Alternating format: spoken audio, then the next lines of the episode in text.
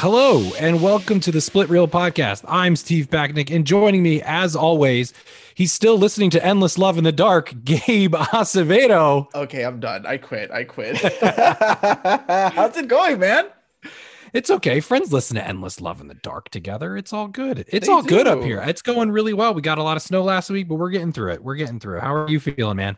I'm doing okay. I got my second um, shot from the vaccine yesterday, so I'm feeling the effects today, but I'm here, thriving, surviving, and that means it's working, so I'm happy about that.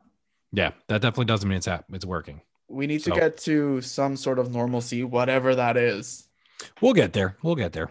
I mean, we one thing that was nice and normal this week, it's actually, this is a great segue, leads us right into our headlines. The nice thing that I found this week, the only headline we have from this week in our headline snapshot is we got some movie trailers. I'm, I'm actually really happy because we haven't had movie trailers like in a while that I've been excited yes. about, because all our movies were the same movies from last year, but we got, we, we finally got trailers for movies that are coming out in the next like three months. I mean, first one, first one I, I don't, uh, first one I remember seeing was the Red Band trailer for Mortal Kombat and the trailer for Cruella. If you haven't seen those trailers, you could pause the podcast right now, go check those out. They are absolutely like running at full steam. I'm I'm, I'm excited for these. Which one do you want to talk about first?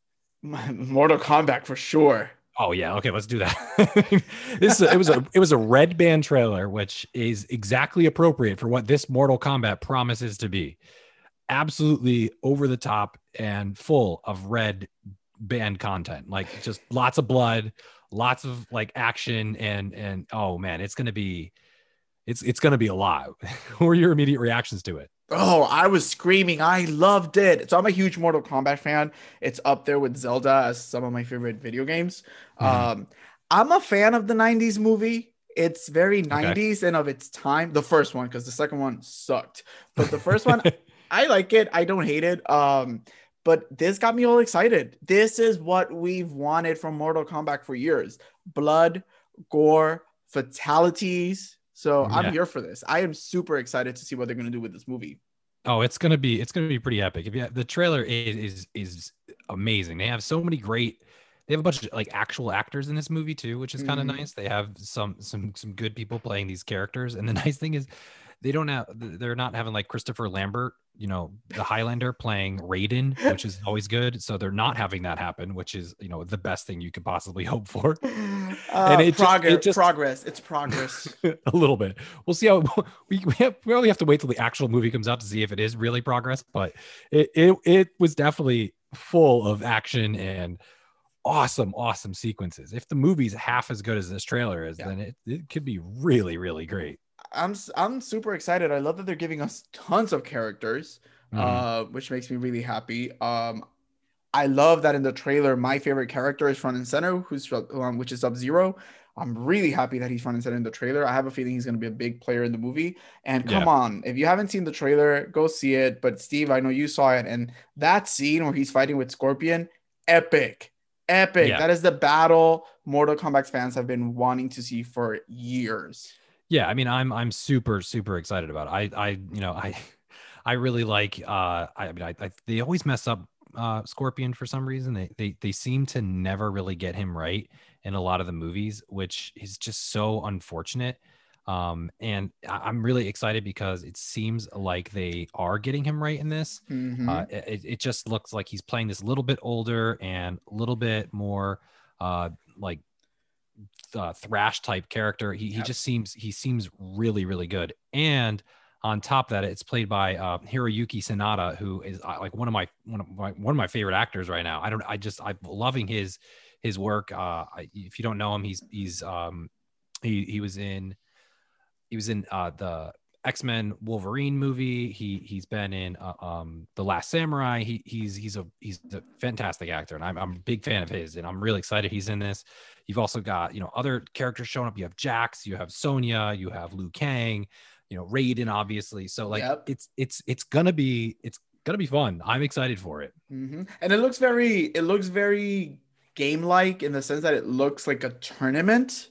Yeah, which is what I want to see from a Mortal Kombat movie, fighting through stages and killing each other. And I want to see characters die because they die in the game. So I want to see some characters die.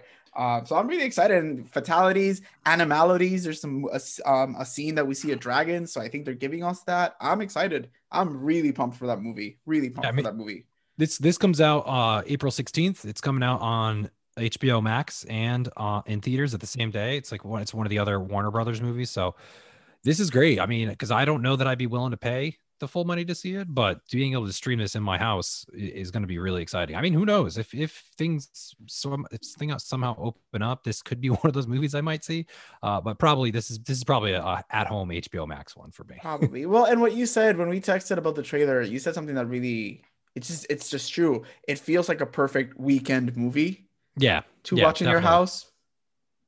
Something so. something that seems fun, and yeah, just it's a it's a good one to watch at home. It'll be a good, fun watch for sure. Yeah, it'll be fun. And we'll, de- we'll definitely be talking about that later on as well. We'll definitely have an episode dedicated to Mortal Kombat and I think video game movies in general. So we'll have an episode with that coming up in, in the next like two months. Uh, the other trailer that dropped was Cruella. And this was unexpected for me. I mean, I, they dropped a couple pictures of Emma Stone as Cruella. And I, I knew that we knew this movie's coming out, mm-hmm. but I didn't expect the trailer so quickly. And man, this this trailer was was pretty awesome. I I I thought it, I was I thought it was really good. I, I was really impressed with some of the, the staging and Emma Stone's performance, and the, the cutting of the trailer was really interesting. Mm-hmm. Uh, we'll talk about that in just a second. What were your immediate reactions to it? Oh, I loved it. I'm a huge fan. I don't know if you remember a couple of Halloweens ago, I dressed up as a male version of Cruella. Yeah, I do. I do remember that. Yeah. So I'm a huge, huge fan of this villain. Um, I love Emma Stone. So I'm yeah. on board for anything that she plays. I think she's great in pretty much anything that she does.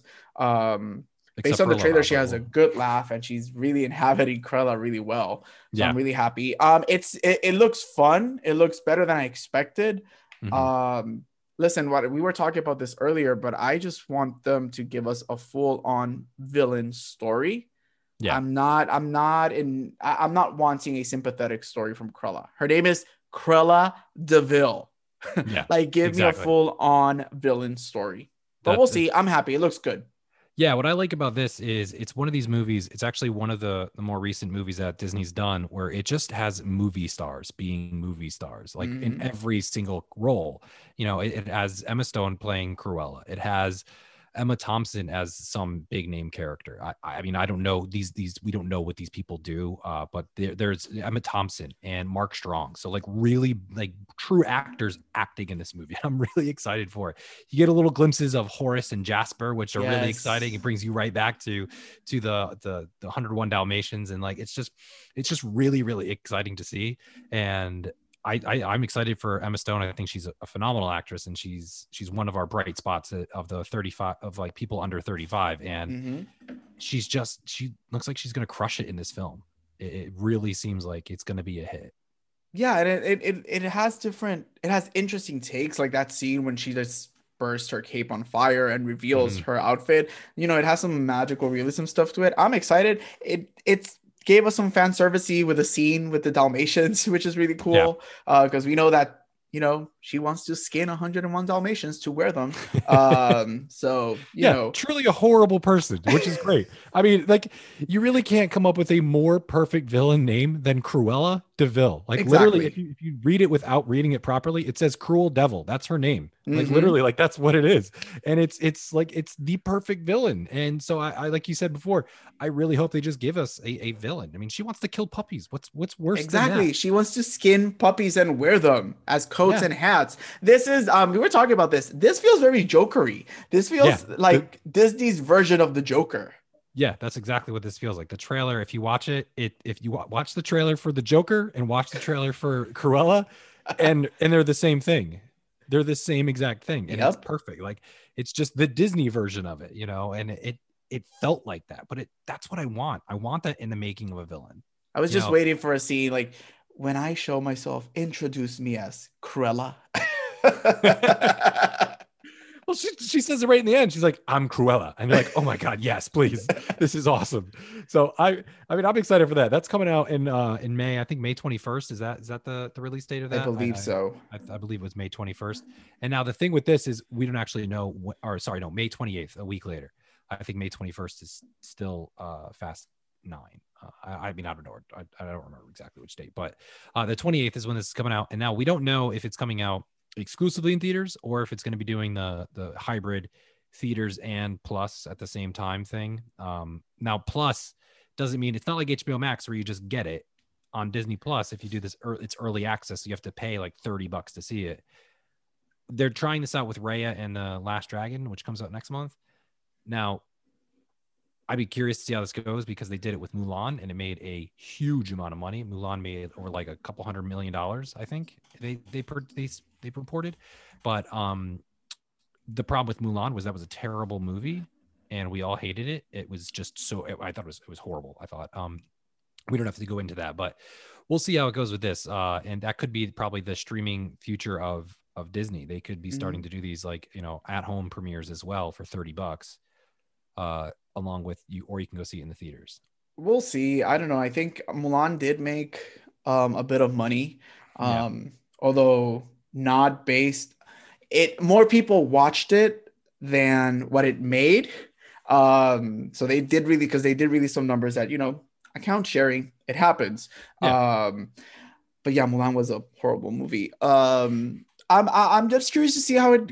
What they're going to do. I think Raya, I don't know if Raya is going to make a lot of money. I don't think Raya has the same pedigree that a movie like Mulan had yeah. um, before you saw it. So we'll see. Um, you know, it'll be interesting with Disney Plus. I personally am not for paying thirty dollars to rent a movie to see it. I could pay thirty dollars if the movie were up to me and I would buy if I, if I were buying the movie, but thirty bucks to rent it. I would rather just get in the car, pay ten bucks and go see it yeah. in the theaters with two masks yeah. on. If there wasn't the theater option, I mean, now luckily things have started to settle down. We're getting vaccine rollouts up. I mean, I've gotten my second shot. You've gotten yours. Uh, you know, so once, once these things start to really roll out better, I hopefully by, you know, the end of May, we, we might be able to get back into theaters, which would be great. I mean, right mm-hmm. now, but if you told me right now that I could, you could I could pay thirty bucks and see No Time to Die, I'm gonna pay thirty bucks and see No Time to Die in my house. Well, because it's James Bond and you, yeah, I, I know pay, how you I feel would, about James Bond. I, I, I would, I'll pay thirty dollars to see Fast Nine.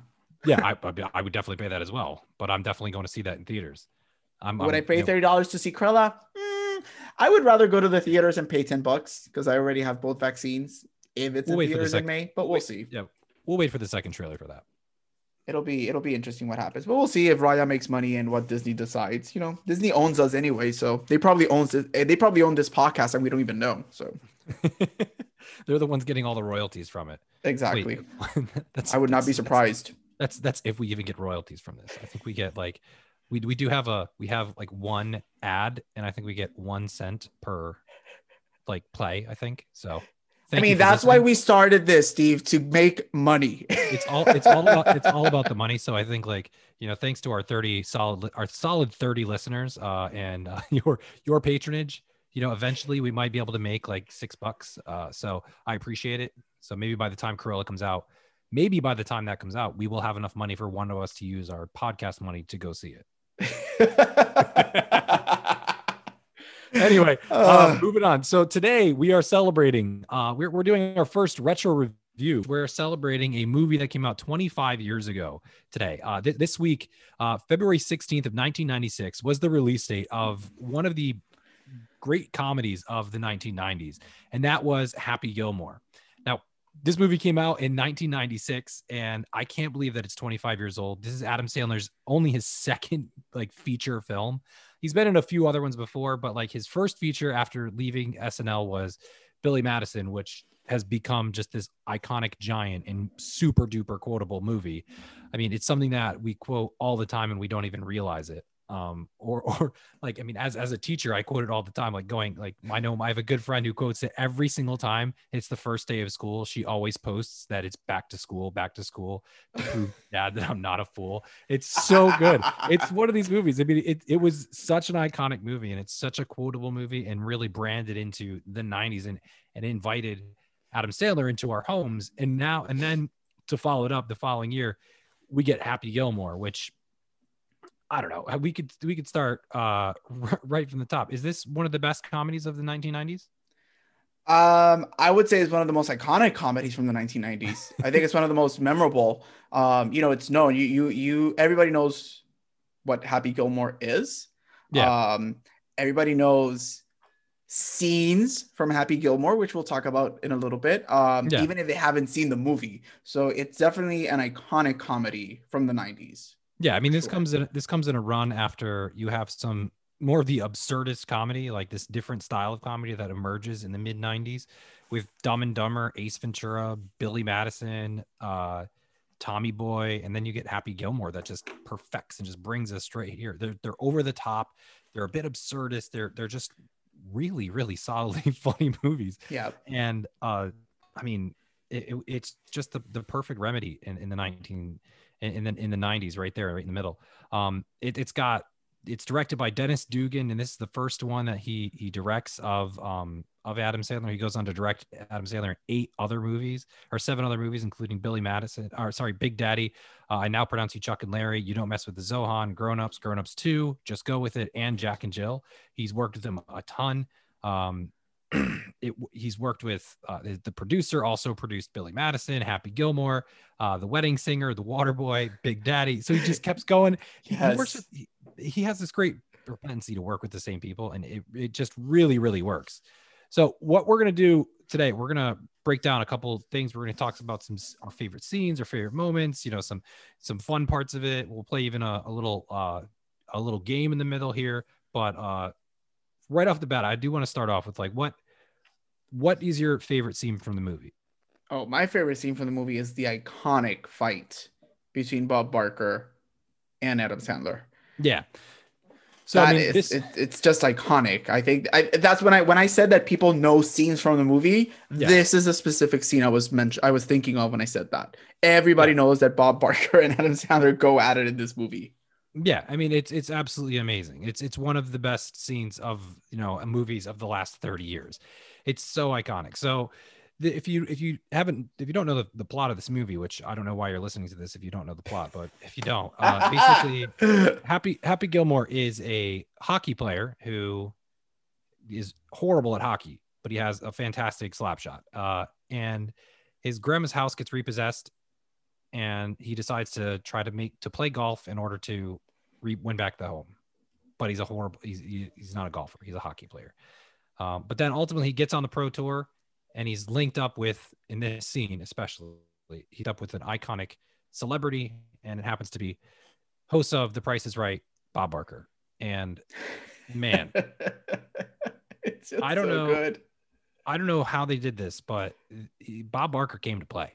He was ready to go. Mm-hmm. He he was super excited, and it's it's Bob Barker. Like, you know, he is he is a staple. Of if you're a ninety, if you grew up in the nineties, uh, and you and you were so homesick, this is what you did. You watched, you turned on the T V, and Bob Barker was there. I don't it know. Was, this it, was... it was um, it was back to back. It was Jerry Springer and The Price Is Right back to back. There you go. it's, it was it was the perfect it was the perfect thing when you were sit, homesick. You, you, yeah, you got to watch. I mean, for for you, I guess you watched Jerry Springer, and then Bob Barker comes on with The Price Is Right, and yep. you're like, this is amazing. And then now he just shows up in Billy Madison, uh, sorry, in, in Happy Gilmore, and he's he's just in this great scene, and that whole scene is fantastic. So he's he's trying, he's having a horrible day because he's getting heckled the whole time, just, just with some of the best things, the best lines at all. You know, it's like the one of the iconic lines is this: is you will not make this putt, jackass. Jackass. He's just getting heckled, so and he's horrible at it. And Bob Barker's getting more and more pissed off. Mm.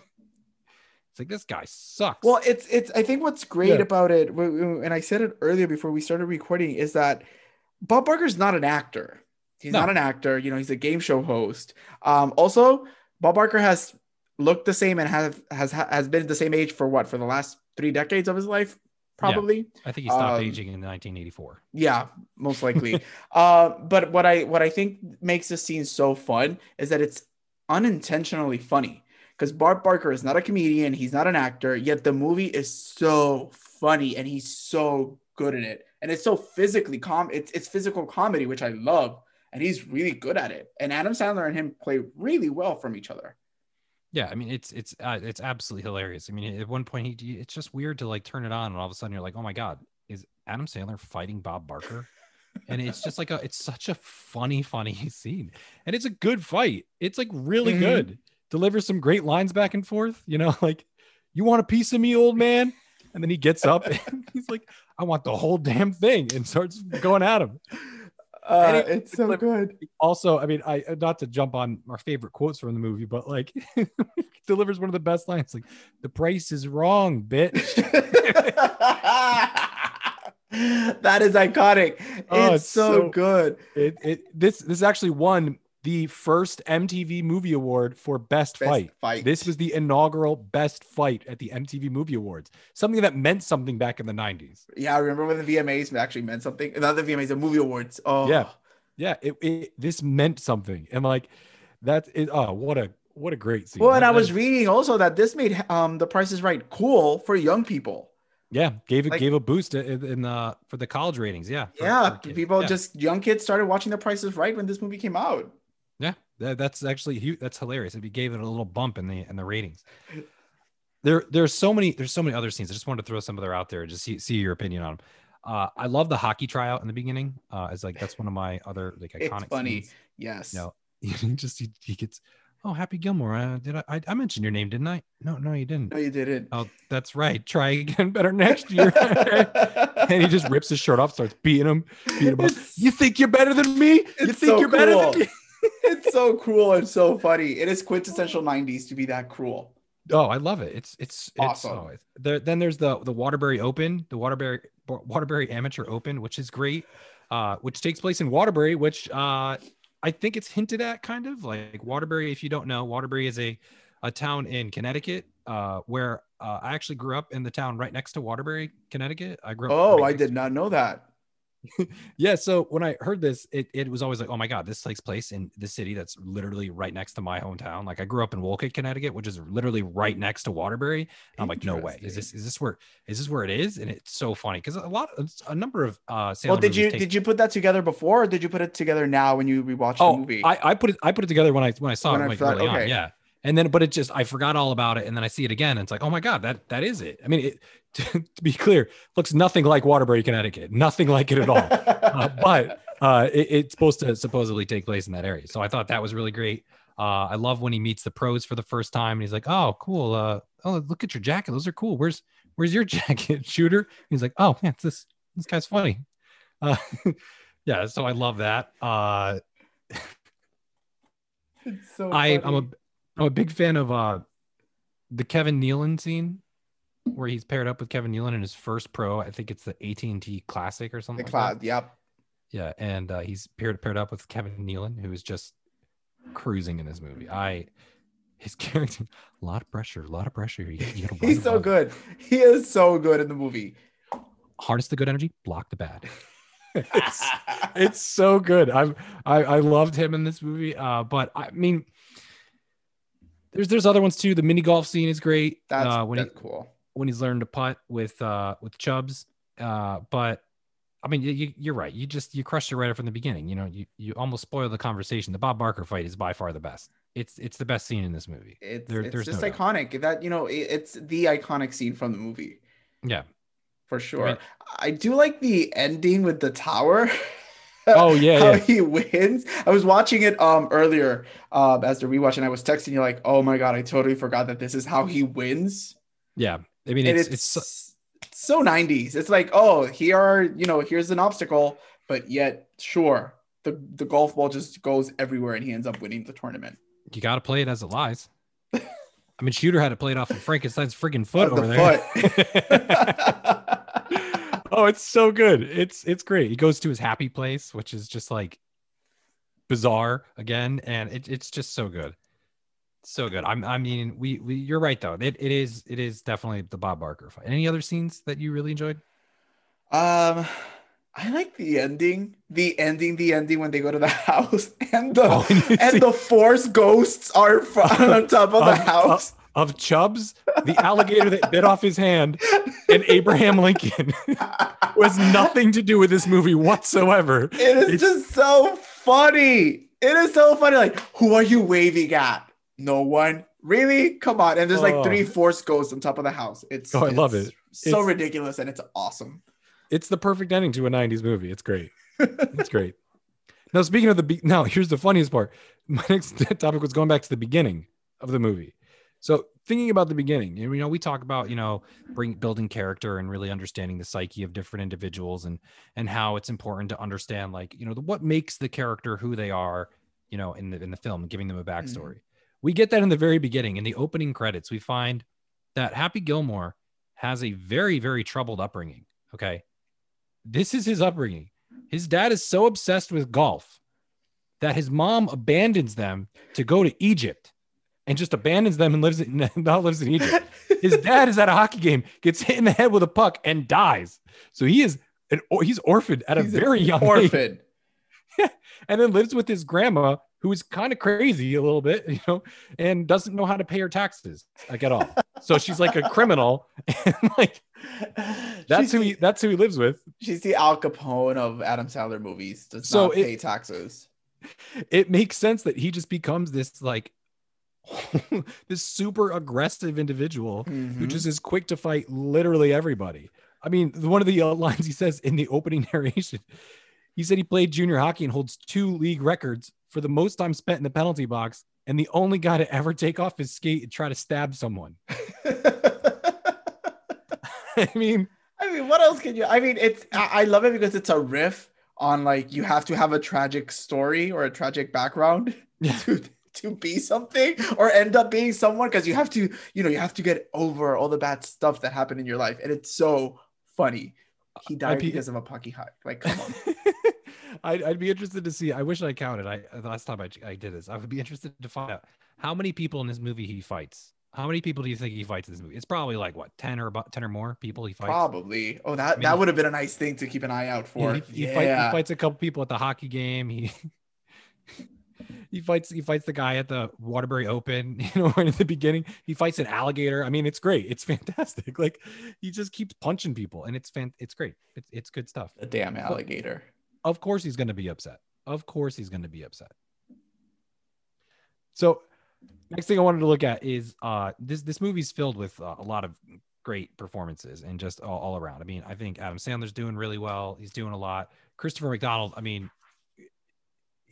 Could you have cast that any better in nineteen ninety-six? I mean, a villain, a, a, is there a better sports villain or just villain in general than Shooter McGavin? I mean, he is, he is outstanding. He's so movie. good. He is so good in this movie. He, he does plays, bad really well. He's such a dick and it's so good. I mean, it is, it is, it's incredible that he's able to do this. Uh, he's, he's absolutely incredible. He turned it down twice. Because oh really? One, that I did not know. They, they approached him and he, he turned it down twice, uh, and ultimately came back to it. Uh, and man, he this was his role. And like the director decided to really let him go for it and like let him improv and make up a lot of his own stuff. And he mm. he does he's so good at it. I mean, there's so many little little moments that he has where he just treats Happy like crap. Like yeah, uh, he treats him like shit. And it's it's so good. It like uh, whether it's the the uh the ninth green at nine thing, you know, where he gets him out there, uh Happy, where are you going? I'm just gonna go if you see a shooter, I'm gonna go kill him. That's so good. Uh, well, I think that's the magic of of him being such a good villain. He plays really well from Adam Sandler off of yeah. Adam Sandler, and I think they have great chemistry. And yeah. just Christopher McDonald, it's just he he's great. He's just great. He's, he's a great actor. He's so, so good in this. I'm, I'm oh man, he was, he was great in this, but I wanted to quickly talk to you about the other roles just real quick. Uh, of, of the five, I'm just going to throw out five people to you and see which one of you, which one of these do you think has the, has one of the best supporting or cameo appearances. So we've got Bob Barker, obviously playing himself in the Pro-Am, uh, Kevin Nealon, who is just being just, just beautifully speaking to Happy about, you know, the ball's natural habitat is it's is, is it wants to be there. Just go send him home. You know, it's it's he's so good. I love got, that you know. I love that you know like his dialogue in that. Uh, scene. I, it's so I'm, good. Oh, it's it's it's so funny. The character's so that that character just needs to show up in more things. He he does revive that exact character in Grandma's Boy a number of years later. He they plays the exact same character and it's it just it works. It just works. Uh, other people we have Richard Keel who plays his boss. He plays his boss, Mister Larson, who's the, the mm-hmm. boss at the construction yard. Uh, Kevin, uh, I'm sorry, uh, Richard Keel, who notoriously played Jaws in uh, Moonraker. So you know, seven one, uh, and just absolutely massive individual. Uh, he's he's fantastic. He delivers one of the one of the iconic lines of the movie. Uh, Carl Weathers, you know, as Chubbs, who is just, I mean, it's it's weird that they, I can't believe they got Carl Weathers to be in this movie. In this movie, yep. It's, it's especially in the nineties. Like, Carl Weathers was huge in that era. Yeah. So you're like, hey, you want to be in this film? He's like, sure, why not? They just take Apollo Creed and then just put him in this movie. It's so good. It's so so funny. Uh, I mean, it, like, the whole reason why he's not golfing anymore. I mean, I love how they address it right in the very beginning. The, the funniest way to do it, too. He's like, they kicked me off the tour. And Adam Sandler goes, oh, is it because you're black? It's like, no, damn alligator bit my hand off. And it, it's just like, I mean, like, who says that anyway? Like, that line to it. It's like, but they're like, oh. And he has one hand. He has like a wooden hand that yeah. looks horrible, too. Like, the prop is just so bad. And it, it's just.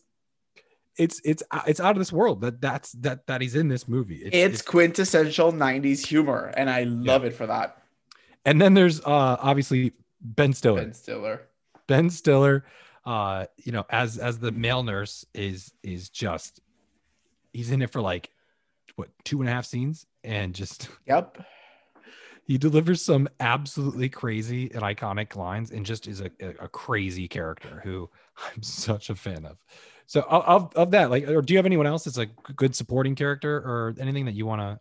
I mean, I think those are iconic. Obviously, Bob Barker is my favorite, but I do agree with you that I think Kevin Nealon really steals the show uh, yeah. because you you re- you remember him. Granted, all of these people have great cameos and you remember their scenes, but I think Kevin Nealon really sticks with you even after yeah. the movie's over. Yeah, for me, for me, it's it's it's the Kevin Nealon character. I mean that. I mean, I think he plays Potter. I think his name is in the movie. Uh, but I, I just, I love it. I mean, there's the only other person I would, I would put in here. The only other person I would have is Joe Flaherty, who plays Donald. Um, yeah. Who's, who's the guy, who's the heckler guy.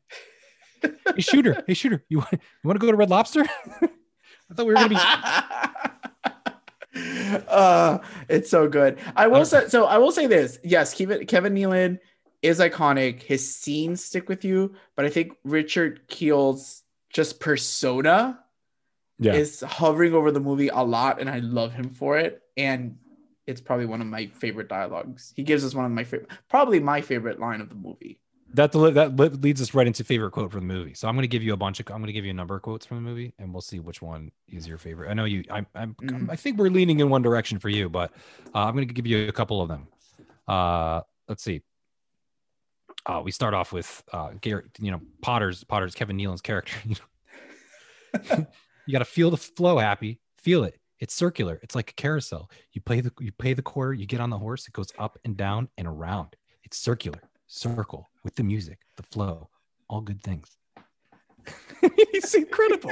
It's incredible. It's he commits, so good. His delivery is so good. He commits so hard to it. Or then the, sh- the then the scene at the bar where Shooter Shooter Shooter goes, "Just stay out of my way or you'll pay. Listen to what I say." Gilmore, "Hey, why don't I just go eat some hay? We make things out of clay. Lay by the bay. I just may. What do you say?" How do you make rhyming cool? They're like, let's uh, rhyme all of this. What one line that I've seen, I've said a million times. I've yelled it, and I don't even remember it was from this until I, I watched it again recently. But it's, "You're gonna die, clown." Just I've said that so many times while playing video games or just like in general. And I, I didn't even, I forgot it was from, from this. Uh, or there's some other ones. Uh, somebody's closer. That scene. Or "The price is wrong, bitch." bitch. that's, that's, that's an iconic one. That's so good. So good. uh, just a couple other ones. Uh, "You're in big trouble, pal. I eat pieces of shit like you for breakfast." You eat pieces of shit for breakfast. For breakfast. My favorite part of that whole my favorite part of that whole exchange isn't that line. It's the long pause. No, that's my favorite part. It's the long pause that he has, and then delivers the no. It's so incredible. And you, uh, there's also, uh, "You will not make this putt, you jackass." I've had that. I've had that said to me while playing golf before. I don't play golf anymore, but like when I've played it, people have definitely said that. Wait, wait, wait, wait, wait! You used to play golf? I I have played golf. I'm not saying I used to play golf. Okay, you have played golf. Yes, That's not, I, I know that's not saying I golf. I have played. Okay. Okay. Golf. That's fair. Okay. So you have that's, played golf. That's, that's something that I did not know, but that's a okay. very different. No, I played golf like twenty, like probably fifteen years ago. I have not played golf anytime recently. Did you like it? No, I mean, it's fun. It's fun. You could, you hang out with friends. That's what golf is for. Uh, okay. Sure. There's, there's uh, a couple other lines that I liked. Um, just some other lines I want to throw out there. Uh, that's two thus far, sh- shooter. Oh, good. You can count. Good for you. And you can count on me waiting Wait, for you, you in the parking, parking lot. lot. That is iconic. That is one of my favorite lines from the movie. Oh, yeah. That one's because Larson is so good. Richard Keel is so good as Mister Larson. Oh, man. He's he's great. It's so good because he's just like, oh, my God, got to get out of here. Got to get out of here. He's so scary. And his, his delivery is just great in that one. That's definitely... That's definitely a good one. Um, and then obviously, I mean, you, you got to go with the orderly. You got to go with uh, Ben Stiller. The gra- grandma going, "Can I trouble you for a glass of warm milk? Warm milk. Helps me sleep. You could trouble me for a nice glass of shut the hell up. Now you will go to sleep, or I will put you to sleep.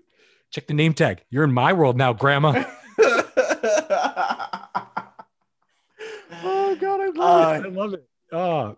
So uh, it's, it's say say what I, I was just thinking about this when we were going through these quotes. Say what you th- say what you say about these movies, about Adam Sandler movies. One thing that really makes them fun is delivery.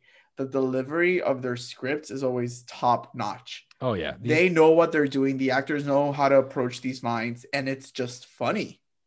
They're just they're, funny. They're quotable. I mean, I haven't seen comedies that have been this quotable in so long because. So many comedies nowadays are more sarcastic funny, and mm-hmm. these are just like funny lines. These are just funny things that we I, I use in my vernacular all the time. So, I mean, I don't know which one. What, what's your favorite quote from the movie? What's your favorite? Oh, it has to be The Price Is Wrong, bitch. it, it, it's what... just, it's just, it's just so cool. It's just cool. It's damn cool. As he stands over Bob Barker, Bob Barker. After he punched him in his face and knocked him out, and he looks stoned out. Yeah, it's so good. It's I so think good. I, I forgot to mention one, but it's probably my favorite line because I use this all the time. You can ask any, you can ask so many people when I talk about like sports or things like that. Uh, he Happy Gilmore's antagonizing shooter, and he makes a, a super long putt, and he goes, "Did that go in? I wasn't watching. Did it go in? I didn't see it. Could you tell me if it went in?"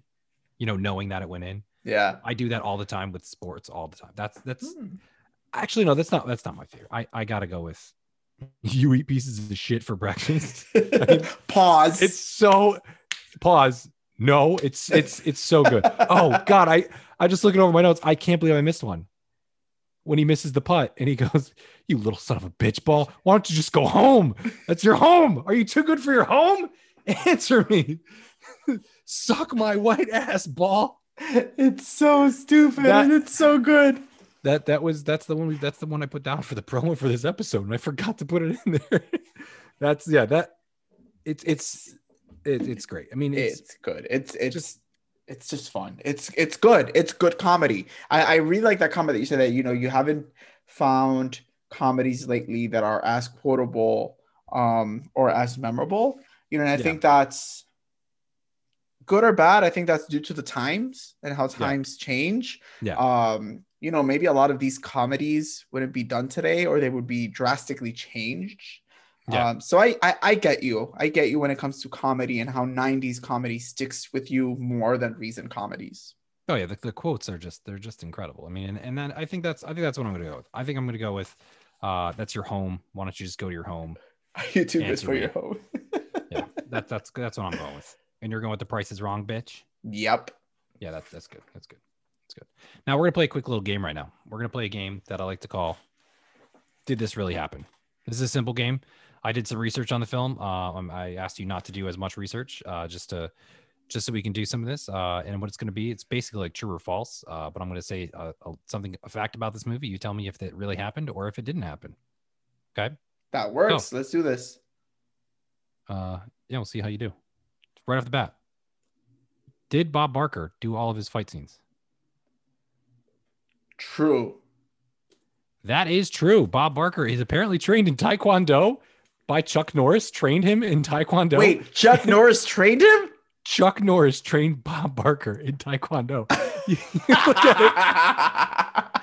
So, so, so the, that's the, a trivia piece that I was not expecting today. In the in the making of this, uh, Doug uh, Dugan was saying, like, he he told Bob Barker, like, yeah, we're we're gonna use a double for you in the fight scenes. Don't worry, like, it'll be it'll be fine. It'll be it'll be nice.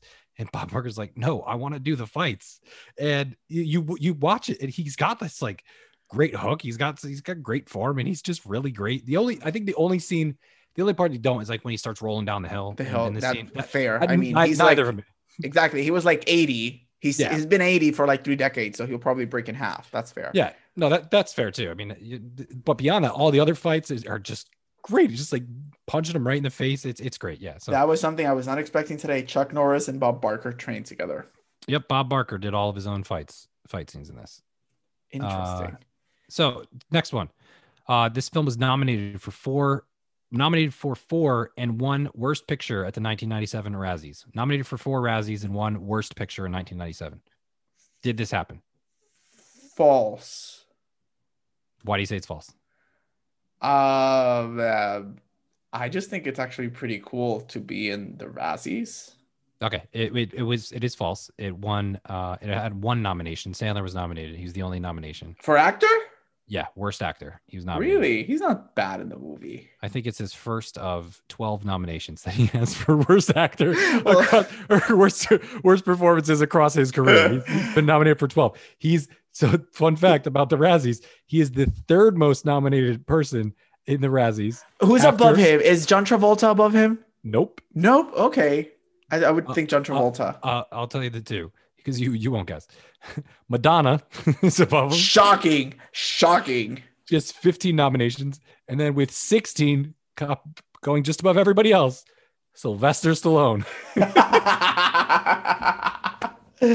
Oh, uh, yeah, definitely is, a- so is Sylvester, I, well, I don't know if you have this in front of you. I assume some of Sylvester Stallone's nominations are for a few of the Rocky movies. Yeah, yeah, he's got I think like three for Rocky Four. I mean, Rocky Balboa, couple, maybe Rambo, like a, a bunch of them. He's got so many. They're oh god, god. They're so great. Uh, but he uh, Sandler did win a bunch of them. He's won a number of them. I think he's won seven, uh, and he actually won three for one movie where he plays. He is the worst actor, worst actress, and worst couple. Let me guess, Jack and Jill. Yep, that is that is the movie with the record for the most wins at the Razzies. If you don't know, the Razzies are the award ceremony that is given out the night before the Academy Awards, and they are for the worst movies of the year. And it's it's an iconic award show now. It's it's a very important award yep. show. The winner last year. Do you remember who the winner of the, the worst picture was last year? Uh, was it fifty? No, it wasn't Fifty Shades Freed. No, that that was that was a couple years before that. Then I don't remember. Last year's worst picture is the critically not acclaimed Cats. Oh, makes sense. Yeah, James Corden won, didn't he? I think for that I movie. I think so. Yeah. yeah. I will stand by the. Sh- I will stand by what I say. That Cats is an experience when you have substances in your body. So watch yeah. Cats that way, and it's fun. Okay, next one. Um, we already did The Price Is Right. Got a ratings boost. You did say that. Um, let's see. Uh, Kevin Costner was uh, actively pursued for the role of Shooter McGavin. Um. Ooh, nineties Kevin ninety-six. True. Coming off of Waterworld, Waterworld. They're like, okay, Water. Waterworld, let's go into this. You say it's true? Yeah. Yes, it's true. It's true. They went. I they mean, went. It makes sense. I mean, he nineties turned, Kevin Costner. He did turn it down and to do Tin Cup instead, the other golf movie. The other golf movie. Okay. Yeah. I mean, it makes sense. nineties Kevin Costner, Dances with Wolves, Waterworld. Um, is it Field of Dreams? I don't know if that's the nineties, but I know he did. He, yeah, he's in that. Yeah, but I don't know if that's in the nineties. I don't. I don't. I don't remember when that came out. Uh, yeah. Oh, you're also forgetting Robin Hood, Prince of Thieves. Oh, Rob- where he has the worst, where the worst British accent, or does he? I mean, who knows? In that movie, forgot about Rob. Uh, oof, oof. Bruce Bruce Campbell also went after trying to get the role of Shooter McGavin. He actually pursued it, but didn't get. Wasn't able to get it. Hmm. Uh, let's see. Uh, the N H L started selling hockey putters after this movie was finished. True. Yes, that is true. They still sell them today. Oh, interesting. I mean, I don't know anything about hockey, but sure. I don't know. They're just they're just putters that are shaped like hockey sticks. Um, let's see. Next one. I have uh, Bob Costas turned down a role to offer as the announcer in this movie. famed famed N B C announcer Bob Costas, or I don't know, they they bounced around, but he he was uh actively he would they, they pursued him to take this role, but he turned it down. True. That is false. He did not. It was actually just Vern Lundquist, who is an iconic sportscaster. Hmm. He's cast a bunch of stuff. Uh, he was the only choice. And he's actually, what's interesting in this, he's also known for a very iconic shot uh, back in the fiftieth Masters in nineteen eighty-six, where Jack Nicklaus like clinched one to like win his whatever championship. I don't know. I don't, I don't really care about golf. Yeah. I, um, I don't know sports. So, so Vern Lundquist, Vern Lundquist was the guy who was doing the announcer. He was the the anchor for mm. the, the the sports broadcast. Which, by the way, all the golf scenes I think are just great. I, I don't know, like they they do they cover it really really well. I don't know what you thought of it, but I, I really enjoyed the golf scenes and like the the coverage of it, because it just felt to me like a classic golf type coverage. Not that I watch golf ever, but like okay, so that's what like I was gonna say. I don't know what to compare it to because I don't watch golf. Yeah, but not knowing, I th- thought the scenes came out pretty well, as just as in the movie. The the amount of golf that like in my my experience with golf, the mo- my most experience with like watching golf is through Mario Golf, and that's pretty much. it seemed it seemed pretty pretty on par with that. I think the only no, thing no, with, no pun intended. The oh god, the only golf related things I've seen are clips of Tiger Woods when he used to win. Yeah, um, I'm, I'm watching that documentary on H B O Max right now. There's one on H B O that he's doing, the Tiger documentary. It's pretty good. Um, the other one is, uh, so Vern Lundquist has a co-anchor in this. He has another person who's like doing anchor with him. His name is Jack Beard. That's the character's name. Uh, he only in he only has one line in this movie saying, "I know." Is that true or false? He only has one line. He goes, "I know." Darn, and I watched it today. Uh, uh, true. It's false. He has no lines. He does not say a single thing in the entire movie. Oh, okay. He says nothing whatsoever. Uh, he's actually not an actor. He is Ben. He is uh, Adam Sandler's uh, college roommate. And he just wanted him in the movie, so he put him in the movie. Of so he's course. Just sitting there next to Vern Lundquist. He says nothing. It's what's funnier is now that you know that, if you went back and watched it again, you you watch it and you start to notice. Yeah, he says absolutely nothing. Nothing. Mm. Yeah, it, I thought that was really funny. Oh, last one. Uh, Roger Ebert, the famed film critic, Roger Ebert, uh, surprisingly gave this three stars, saying Sandler's delivery of original of this original comedy and his timely outbursts uh, and timing are deliver laughs throughout. Uh, listen, I, oof, I have Roger. I have a few of his books. I'm going to say that's false. I think this is the kind of movie that Ebert would have hated. Yeah, he absolutely hated this. He gave it one and a half stars. Okay. Yeah. He said Adam Sandler's character, quote, doesn't have a pleasing personality. He seems angry even when he's not supposed to. And his habits are pounding everyone he dislikes is tiring in a P G thirteen movie. That sounds like it. Roger. Yeah. This, he hated this movie. Yeah. I think he was never a fan of Adam Sandler movies. He's just not a fan of comedies. I think he's not.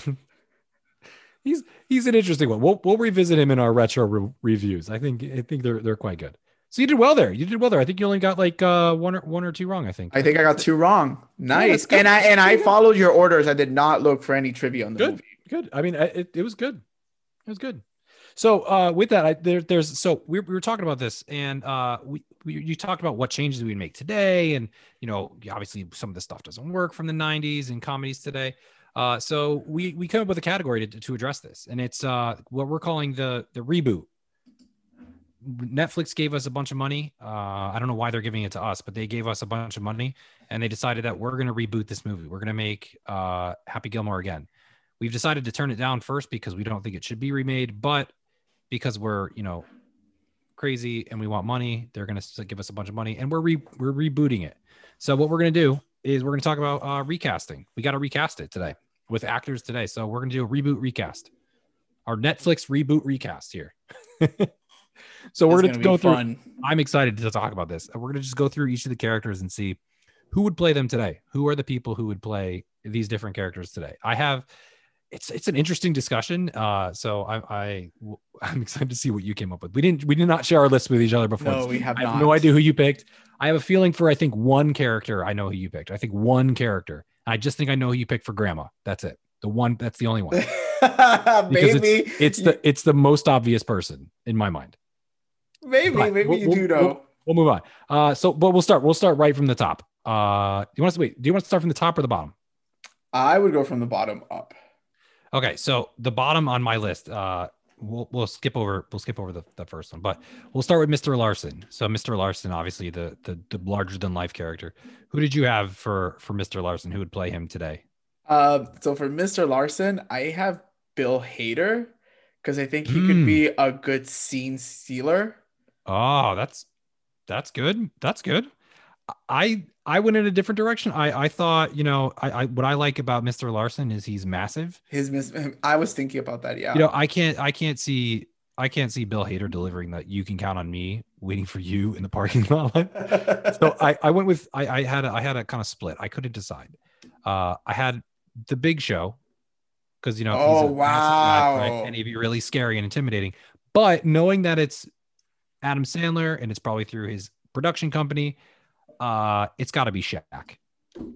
Shaquille, Shaquille O'Neal is going to be him. Like, you know that he could deliver that line. He would, like, he's super intimidating because he's a massive individual. So yep. that's who I had for that. Um, what about for Potter, the Kevin Nealon character? Who did you have for that uh, one?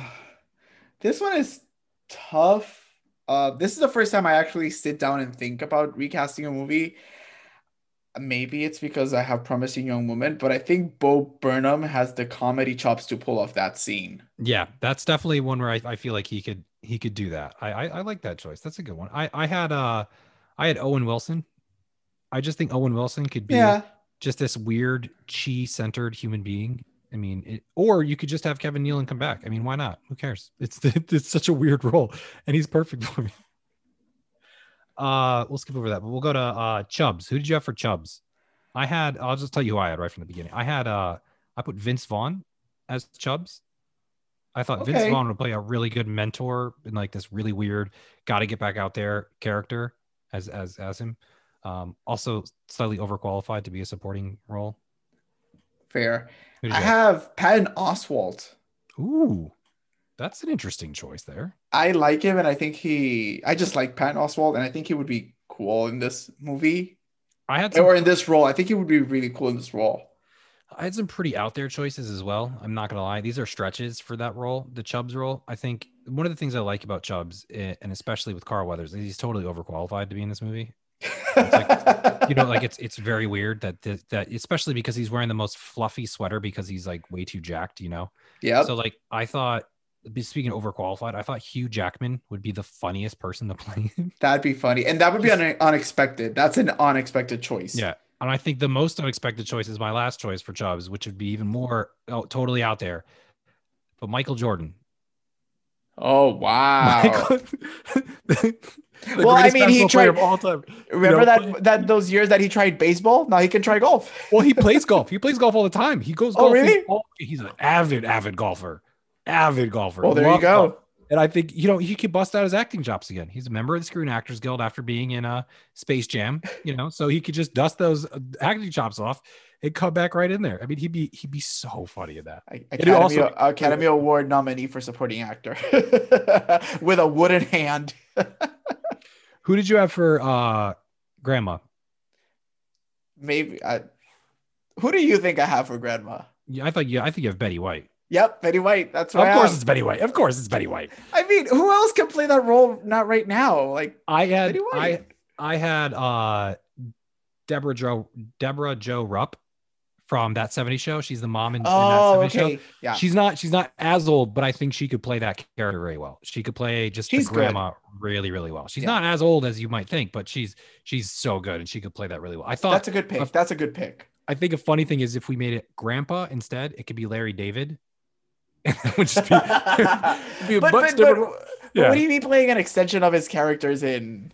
That's all he does. Of himself. He, and that's he, all he, he does. He, that's all he does. Yeah. But I mean, would it work? Yeah, Fair. I think it could work. So you know who else could work. be if it's a grandpa? Robert De Niro. He plays grandpas all the time. Oh yeah, he does play grandpas now all the time. Opening up the grandpa category is, is a good one. That's a good one. If you, there's so many other people too. this this also is dependent on the on like who you cast as Happy as well. I mean, a lot of this can change if, depending on who you cast as Happy. Yep. So I think that's kind of interesting too. Uh, who did you have for uh, Virginia? I have two people. Okay, Um, That's fine. I had I had a couple here in this role. My first choice would be Elizabeth Banks, because mm. I think she could be really cool in that um in that role. And my second choice would be Amy Poehler. Okay, yeah, I could see those are those are the you know the the most on on point. I mean, Elizabeth Banks, this is exactly what she would play in in hers. In mm-hmm. her, that that's exactly what it would be. Yeah. Yeah. I went. I went. Uh, I went. I think slightly younger. I went with. Uh, I thought. I thought Issa Rae could be really good in it. Oh, I thought she would so be good. really funny. I, you know.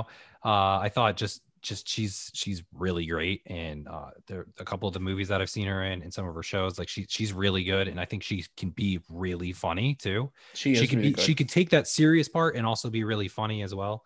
Um. I also had uh Zazie Beetz. Oh, who, I love her. Yeah, you might know from Joker. I think she would be really an interesting yeah. choice in this as well.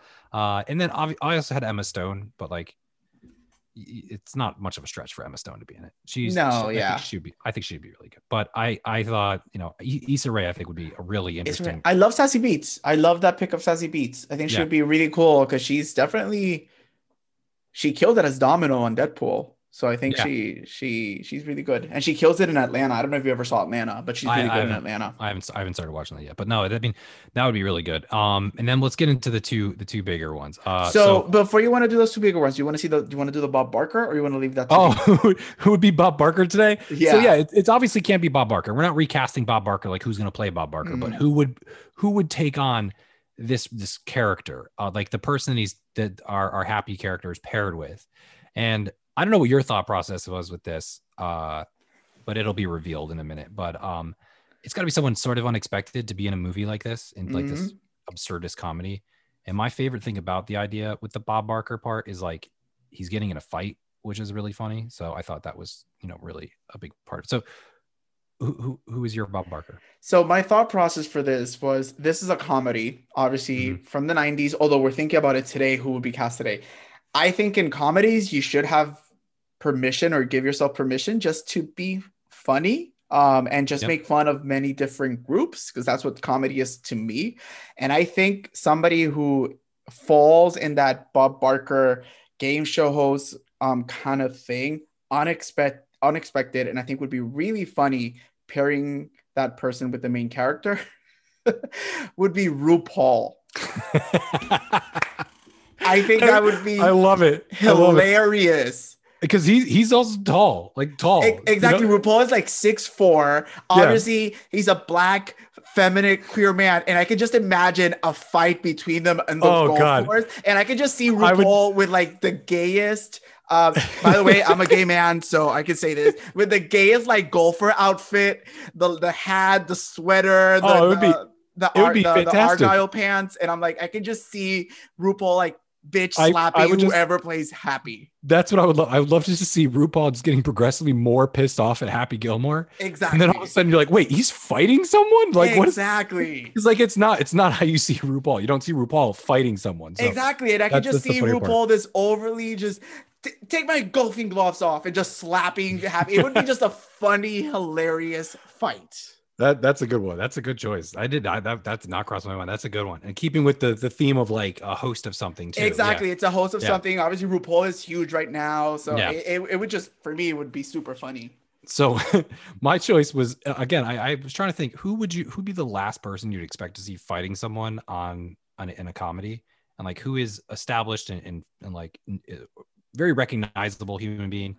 Uh, It would be showing up in here. Very, very, very well-known uh, and very respected human being as well. Uh, I went with Colin Powell. Oh, my God. Oh, my God. Former Secretary of State, Col- four-star general Colin Powell. Oh, at God. eighty-three years old being in this movie. Gee, he's that old? He's that old? He's eighty-three years old, yeah. I mean, it'd be, I mean, how funny would that be? You just get, you get whoever whoever the star is. It doesn't matter. Just fighting Colin Powell. You know, you know that that you know that that scene would be on YouTube. That would be the most watched scene on YouTube. That would be iconic. Like, finally, be like, that oh my God, would be wait, super what? iconic. Yeah, you'd be like, oh, you got to check out this new Happy Gilmore movie. Colin Powell fights so and so. That so would be good. Super iconic. Oh. Yep. Oh, I love it. I love it. That would be super funny. So let's just, let's just let's, let's and just make a reference to like his politics, and that's what sets him off. And they just I love it. I love it. I love it. Uh, all right. Who did who did you have for uh, Shooter? Who is who would you recast in, into Shooter? Shooter McGavin. So for Shooter, I have Mark Maron. Mm. I I'm a huge fan of Mark Maron. Um, I think he's great, and I think he could pull off that villainous um, role really well. Uh, I think he has the acting chops for it, and I think he has the presence. Like he has that, he has that presence to be that bad guy in the movie. Yeah, I think he's he's definitely got the a little bit of that going on there. I went I wanted a, I wanted a slightly younger direction and mm-hmm. uh, a little bit different. Uh, someone who uh, my my thought was like, you know, he's got to be suave. He's got to be kind of good looking, you know, and look like he should belong on a golf course. But, you know, you can secretly make him a dick. And that was Joseph Gordon-Levitt. I went with Joseph Gordon-Levitt for this. Okay. Yeah. I I think I think he needs to play a villainous role a little bit more. And uh, I think he could be kind of a dick at some point. I That's think fair. He'd be really good. I mean, the, the almost obvious choice for me would be Danny McBride because uh, he mm. just plays this role like as like the really cocky, you know, terrible person, but yep. you know, it, I think it's too too obvious. Uh, but I think Joseph Gordon-Levitt would be a really good foil, especially being of the establishment. You know what what golf is as an establishment would yeah. be, would be challenged by this, and I think that that's really good. Who'd you have for uh, so our final one, ha- Happy Gilmore? Who who is playing Happy Gilmore in our Netflix reboot of of Happy Gilmore? So the way I thought about these two characters uh, was that younger person trying to get into golf versus the yeah. established player. That's why I chose Mark Maron. Um, and then I, I got it. This is going to sound so bad, but I thought who could play or who has the physicality of like a loser um, yeah. to give me that role. And I thought Pete Davidson from S N L. That's who I had. No, I no I, way. I, I, I no had way. Pete Davidson. Yeah. He was my number one on this. Yeah. Pete Davidson. I think it's perfect. Pete Davidson. Pete Davidson is my pick. Yeah. We're happy. Yeah. Yeah. That, that's who I had. I mean, I mean, you just look at it. He's, he's the heir apparent to Adam. He's like Adam Sandler now, you know, mm-hmm. he plays the same, he, he impersonates him on S N L. So it's actually kind of funny. He does the impression of him on S N L. Uh, and he just is, he can definitely do the exact same thing. I mean, he's, he's pretty much the same thing. Uh, I, I definitely, yeah, he would be really good. Cause you could see him getting angry and blowing up and fighting everybody. Mm-hmm. I, I also had, I had two other choices that I thought were stretches, uh, but I thought would be really funny. Um, one of them I thought could be interesting uh, is Chance the Rapper. Okay. Have you seen this? Have you seen the S N L sketches where Chance the Rapper does, uh, where he's being a, sp- a sideline reporter for things that he's he's usually like the football or bat. He's usually the basketball I, sideline reporter. I don't think I have. If you haven't, you got to check these out. He's it's an S N L skit where he's usually he's like filling in as a um as a sideline reporter for sports that he's not usually used to doing. He's used to doing like interviewing hockey, uh, like basketball players, mm-hmm. but instead they take Chance the Rapper and they make him interview hockey players, and he has no idea what he's talking about, and it's it's absolutely hilarious. So I think he, I I think he is absolutely funny. I think he's he's hilarious. Uh, his S N L like sketches that he's done when he's hosted twice are are really really good. I think he's truly funny, and uh, I think he could be great in this. The other one I had, just because I've seen, I've only ba- I'm basing this on interviews that I've seen with him. Um, not that I think he would actually do this, but I really think, because I've never seen him be funny in a movie, but I, I have uh, John Boyega. Oh, he would be good. He I would be good. I just I've seen him in interviews, and I see he he's funny in these interviews. I think he could do it. I think he has the chops to do it. I think he's a good actor. Uh, I think he I think he could make something out of this. But I, I love that. Good. I love that Pete Davidson was on both of our lists. Yep. he's, he's the most obvious choice he's, there. Yep. I did have so I did think of somebody else as well, but I decided to go with Pete Davidson. But this, if I would choose, if I were to pick this person, I would have to recast Shooter. Yeah. So I would take Bill Hader as Shooter and ah. put John Mulvaney as Happy. Oh, that could be good. I could see that. I could see I could see Bill Hader as Shooter. Actually, that'd be that'd be pretty yeah. good. I could see Bill Hader as Shooter, and because I think I was thinking just that pairing came to mind because this is a movie where Adam Sandler plays, or maybe not this specific movie, but Adam Sandler is known to do movies with the same people. Yeah. Um, and we know that John Mulvaney and Bill Hader, besties, S N L, Stefan and his agent, they play really well of each other. I think it would mm. be really cool to see them go at it in a movie. So that was a pairing that I had in mind, but then I'm like, Pete Davidson is just too perfect for this role. Yeah.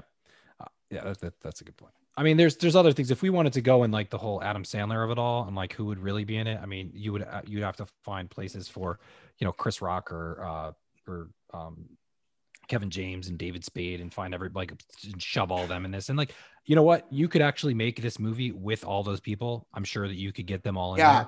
I don't think they could play any of the, they couldn't play Happy or Shooter, but you know, you could definitely get them all in there. Guaranteed. It's not well, that hard. This could be, this could also be a movie um, a la Mean Girls, where that some, let's say somebody from S N L decides to do it and they just bring in like different cast members from S N L, just like Tina yeah. Fey did with Mean Girls, that she started bringing in everybody from S N L to just make cameos in the movie. I could see this, this type of movie seems very S N L. Yeah. And I could see just cast members from S N L doing the main roles in it for sure. Yeah. I mean, that's be an interesting take. That's definitely something you could do. I mean, for sure, if you if you do this, the the the heckler uh, that that that role is definitely going to be Rob Schneider. There's no doubt that that's no, for, sure, for sure, for sure. He's it's a, that's like the most that's the perfect role for him. I could just also uh, see him in those in those intercut things. We're gonna be friends, right, Shooter? So we so you good. Can do. I love him in in um The Water Boy. Love him in The Water Boy. It's, it's it's iconic, absolutely iconic. Uh, so beyond beyond our now that we have our new cast set up, even though we don't really have a new cast because we just talked about we we can't agree on any of these besides Pete Davidson. What what else would change for the Netflix version? What else do you think would be different about it? You know, if we made it today. I'm trying to think. I was I, I watched the movie earlier, thinking because I hadn't seen it in many years. I think over ten years. There's not a lot of the script. I, I I went in thinking I was gonna change or wanted to change a lot of the script things. Yeah. This movie is not as quote unquote offensive as no. you might think from the nineties. So honestly, there's not a lot I would change from the movie. I think it's aged pretty well. I mean, to be honest, I think if like looking at the casting, I mean, if you put Betty White in, you know that that role is gonna be bigger.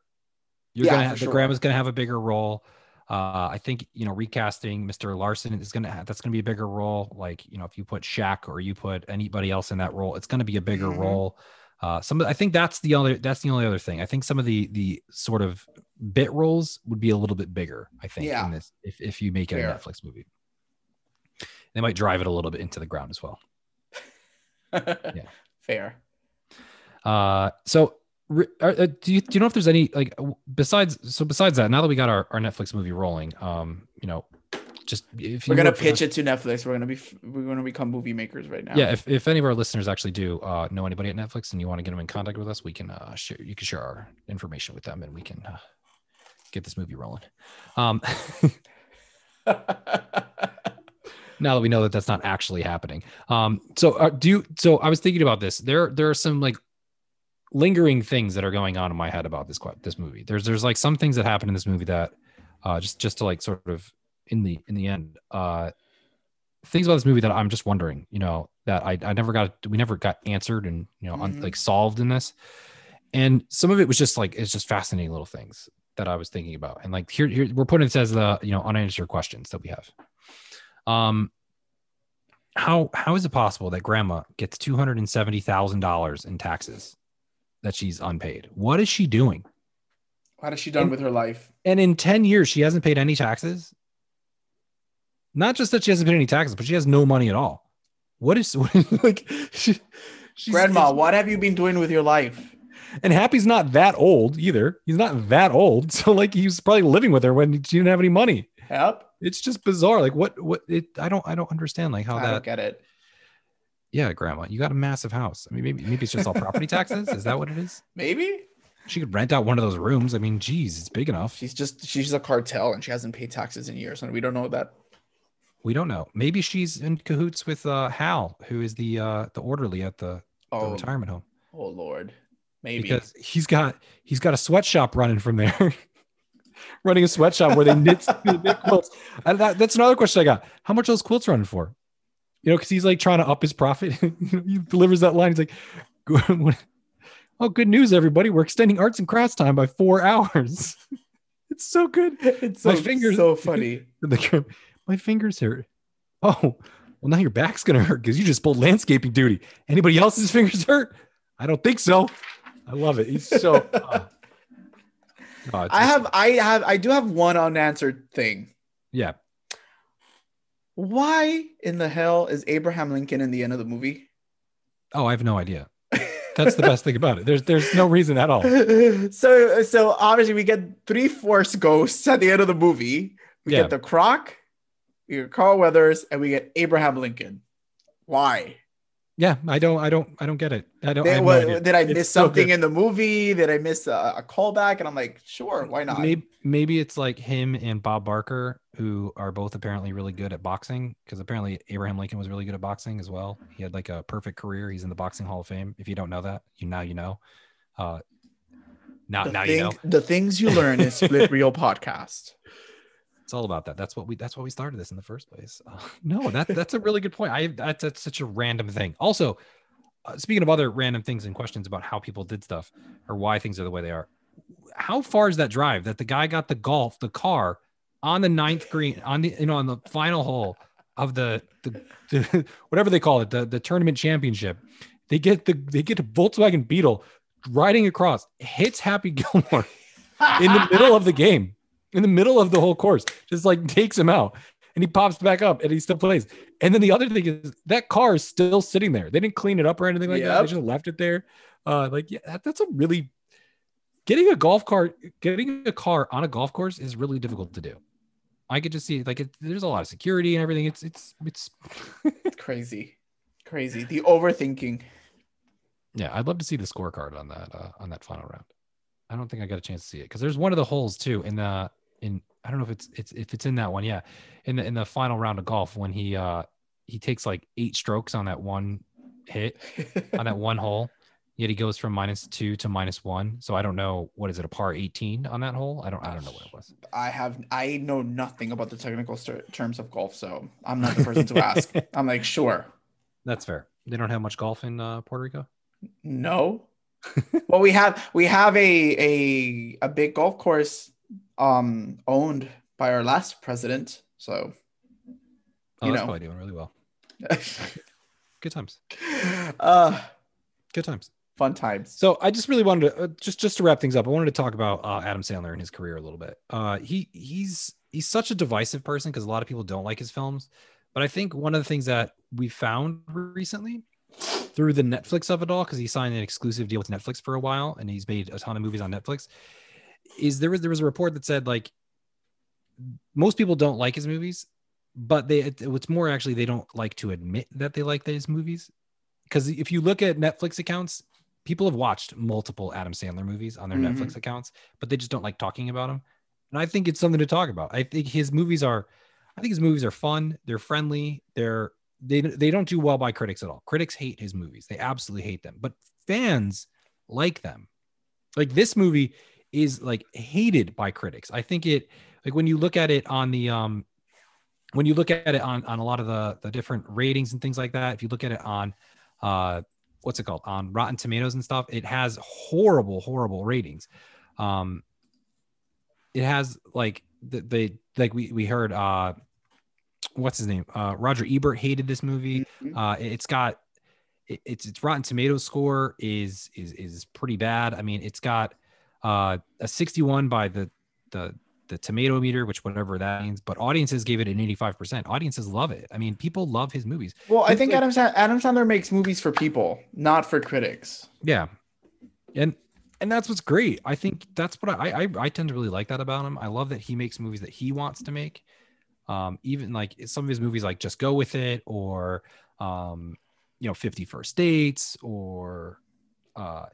uh Mister Deeds, things like that. They're they're mm-hmm. just movies he wants to make, and they're from places that feel good and like from home for him. And I I, I tend to like that. I uh you know I love that he started his own production company, Happy Madison, based on his first two movies, Happy Gilmore and, and Billy, Billy Madison. Madison. And they just make movies that are for him and his friends. And there's something about that. I, I give him kudos to just to do whatever he wants. Uh, I remember when he wasn't nominated. So I I I do have a love-hate relationship with him. I haven't really enjoyed anything that he's done within the last ten years, except Uncut Gems, um, which I really loved. And I remember when he wasn't nominated for the Oscar, he had said if he didn't get nominated, he was going to make the worst movie ever. And then came Hubie Halloween, but that's another conversation. Uh, you know, I like nineties Adam Sandler. I think um, that run of Waterboy, um, Big Daddy, Happy Gilmore, Billy Madison, I think those movies are really good. I I really like fifty First Dates. Um, I enjoy Click. Um, but I think those are fifty First Dates and Click might be the last movies that I really, really enjoyed from him. But again, kudos on him. He knows that he's divisive and he doesn't care. He's here making movies for his fans and for, you know, making silly films to people, like you said, just to put them in the background and just have a good laugh. Yeah, sometimes he makes absolutely horrible films, like Jack and Jill, absolutely horrible. oh, uh, wow, that's my boy, not very good. But then he's got other ones that become like cult hits. You know, my friends and I, we we quote uh, "You Don't Mess With the Zohan" all the time. I love that movie. It's a it's a movie that people are like, "Wait, you saw that movie?" I love that movie. It's such a weird movie, but I I love it. I love the absurdity in, in grown-ups too. I mean, grown up and grown-ups and grown-ups too. I'm I'm a big fan of them. It's all they, they're like simple stories that have all of his friends around. You know, he works with the same people. You know, he's got David Spade, Kevin James, Steve Buscemi's in his movies, Buscemi, Chris Rock, yeah. John Turturro. Uh, he even has some of his like close, close friends who aren't really household names, like Peter Dante or Alan Cover or Jonathan Lofgren, like who are in his movies. You might not know them by name, but if you saw pictures of them, you'd be like, "Oh yeah, I know all those guys. Those are all the guys that are in all of his movies." You know, those are those are his best friends, and he puts them in all of his movies. And he just likes being around his friends. And sometimes he likes shooting in like really exotic locations too. Like one of his, what was it? Uh, was it Mystery Date? Was that the the newest one on, on one of his newer ones with Jennifer Aniston, where they go to Monaco and it has to be shot in Monaco for some reason, even oh, though it doesn't have to be. I just, did not see it, but I do remember that it was huge on Netflix. Like Netflix yeah. said, it was one of the most viewed movies. Just they, so he can they've had, and he makes it just so he can go to Monaco and shoot a movie in Monaco. Good for him. If you have that kind of money, that kind of time, good for you. I mean, you and know? They're making his movies are getting viewership, so they're definitely pulling in the views. Yeah. I mean, people enjoy him. People enjoy a good uh, Adam Sandler movie. People also hate a lot of Adam Sandler movies. Mm-hmm. And that's fine. Because guess what? You can do that. As long as you uh, enjoy to the each his song. Own. As long as you enjoy the turkey song at Thanksgiving. Okay. Give us the turkey song. Turkey for me and turkey for you. It's oh, good. God. It's a good one. Final thoughts? Listen, it's a it's a quintessential nineties movie. Um, you know, it's one of those movies when you say name uh, mention movies from the nineties. Happy Gilmore comes into into mind. Uh, it's fun. I like it. I enjoy it. It's definitely the Adam Sandler that I like from the nineties. So watch it if you haven't. Go watch it. It's it's definitely fun. Yeah, it's streaming right now on H B O Max. I think we should get paid by H B O Max. We we promote them pretty much all the time. I think like, I, I don't know why we're not getting paid by them because everything we've talked about, I think in this entire podcast so far has been on either Disney Plus or H B O Max. That's what we talk about. I mean, their catalog is really good.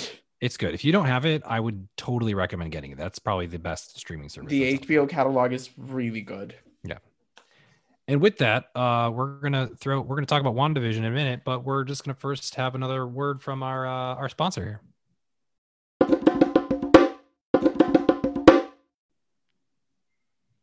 So, moving on to WandaVision, episode seven, breaking the fourth wall. This is the sec, the third to last episode in the series in the in this series so far. Uh, we only have nine episodes, and what was really funny is they were touted as being hour longs, but they're they're they're not hour longs. This was like a half hour long. Which I guess in Disney, if Disney doesn't know an account, this is this is what half hour long is. Who knows? Maybe we'll get maybe we'll get an actual like maybe forty minute episode next week. I hope uh, the finale when it comes out in two weeks at least is an hour long. We'll see. Well, we we shall see. I'm I'm really excited about it. It, it is it is progressing quite quickly. In this episode, um, just to give you a quick recap, if you haven't been watching, uh, Wanda decides to have the day off from her children because her kids are driving her a little bit nuts. So Tommy and Billy. Uh, are going over with new babysitter Agnes, who shows up and says, "Yeah, I'll, I'll watch the kids," which is just really creepy and weird. Uh, she goes over, so he goes over to their their house.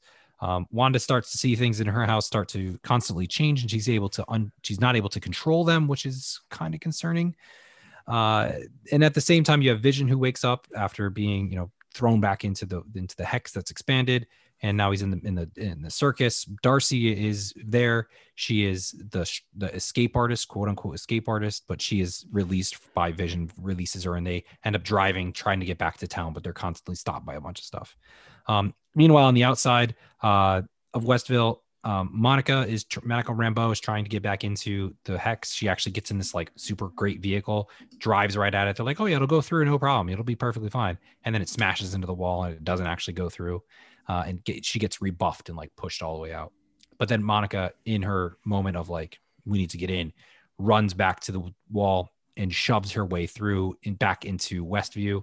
Um, but while she's doing so, she starts to have, you see in her eyes, some powers are starting to be revealed. And she sees, we see a different like take on Monica Rambeau. She she gets through the hex and, and ends up inside. There she confronts Wanda outside of her house. Wanda kind of throws her back. And so you see a, a glimpse of power from uh, Monica. You don't know, we don't know what it is quite yet. It hasn't been revealed. Uh, but that that exact moment, that's when Agnes shows back up and takes and says, like, well, you should just leave Wanda alone, takes Wanda over to Agnes's, back to her house.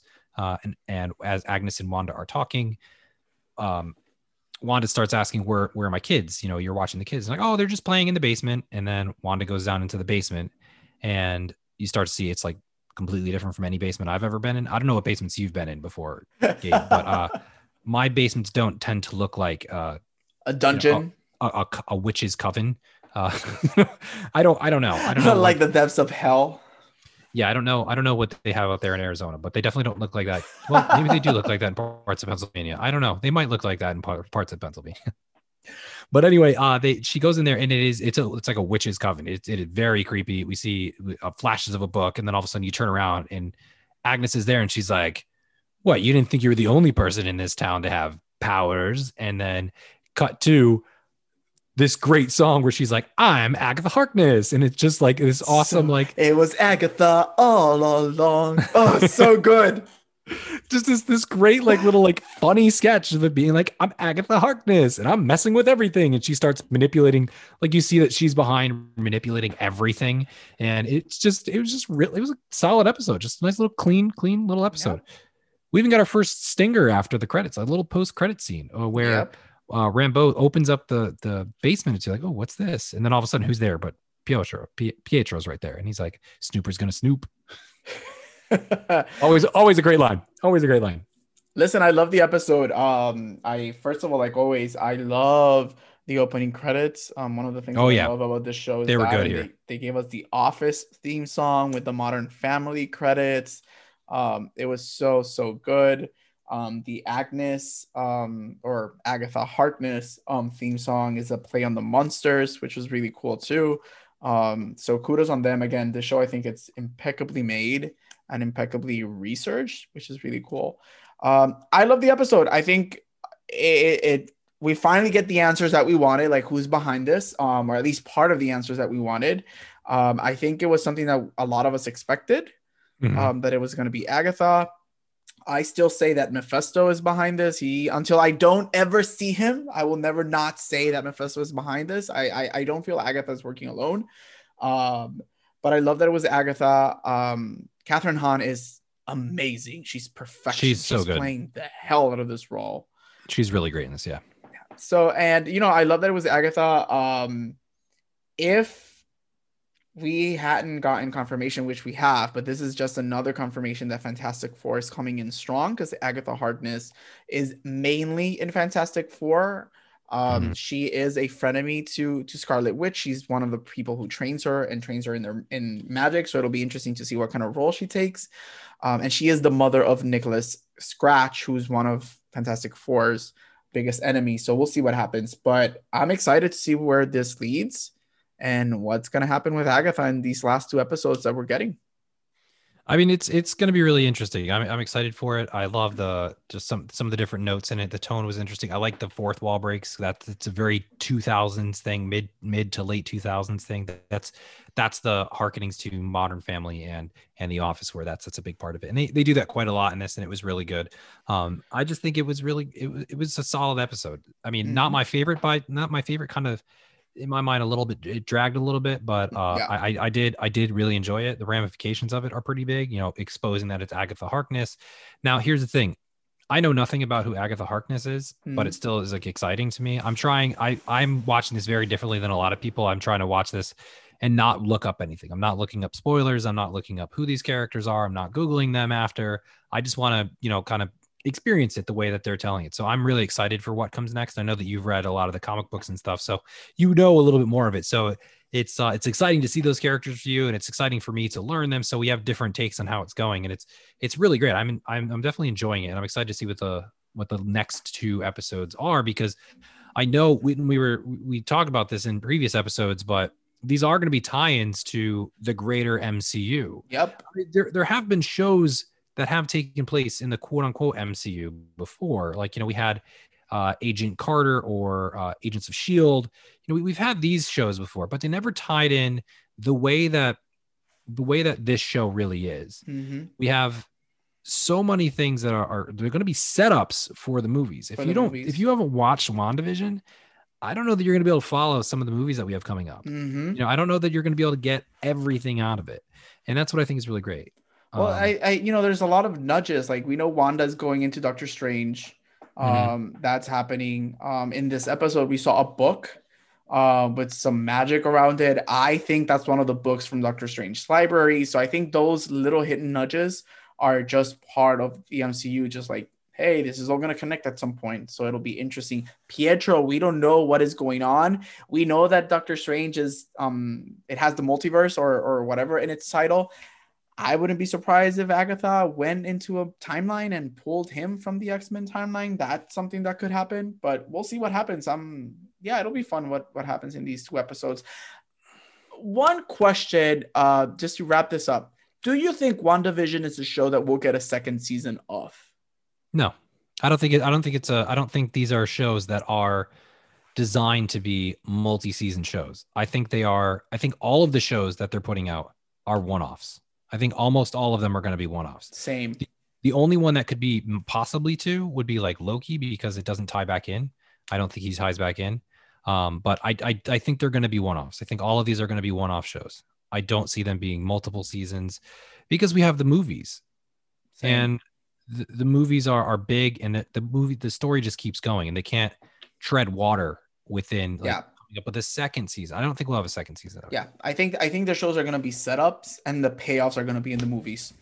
Yeah, I think they're just they're just fill-ins between the movies. I think yeah. that's really what it is, and it keeps you it keeps you hyped up and keeps you excited and engaged. I don't think there's going to be a season two of WandaVision. Would I be surprised? No, because nothing would surprise me with Disney. Do they want more money? Of course they do. They're Disney, so they get they get that money too. Fair. We'll see what happens. I'm excited for the last two episodes. We'll see how this wraps up. Yeah, we'll see how that wraps up. Uh, and this is how our podcast wraps up today. So thank you very much for listening to the Split Reel Podcast. I've always been Steve Packnick, and joining me as always has been Gabe. And you can find us on Facebook and on Instagram. And you can find Gabe specifically on Gabucho Graham, my personal social media. Thanks. Have a good one. See ya. Bye.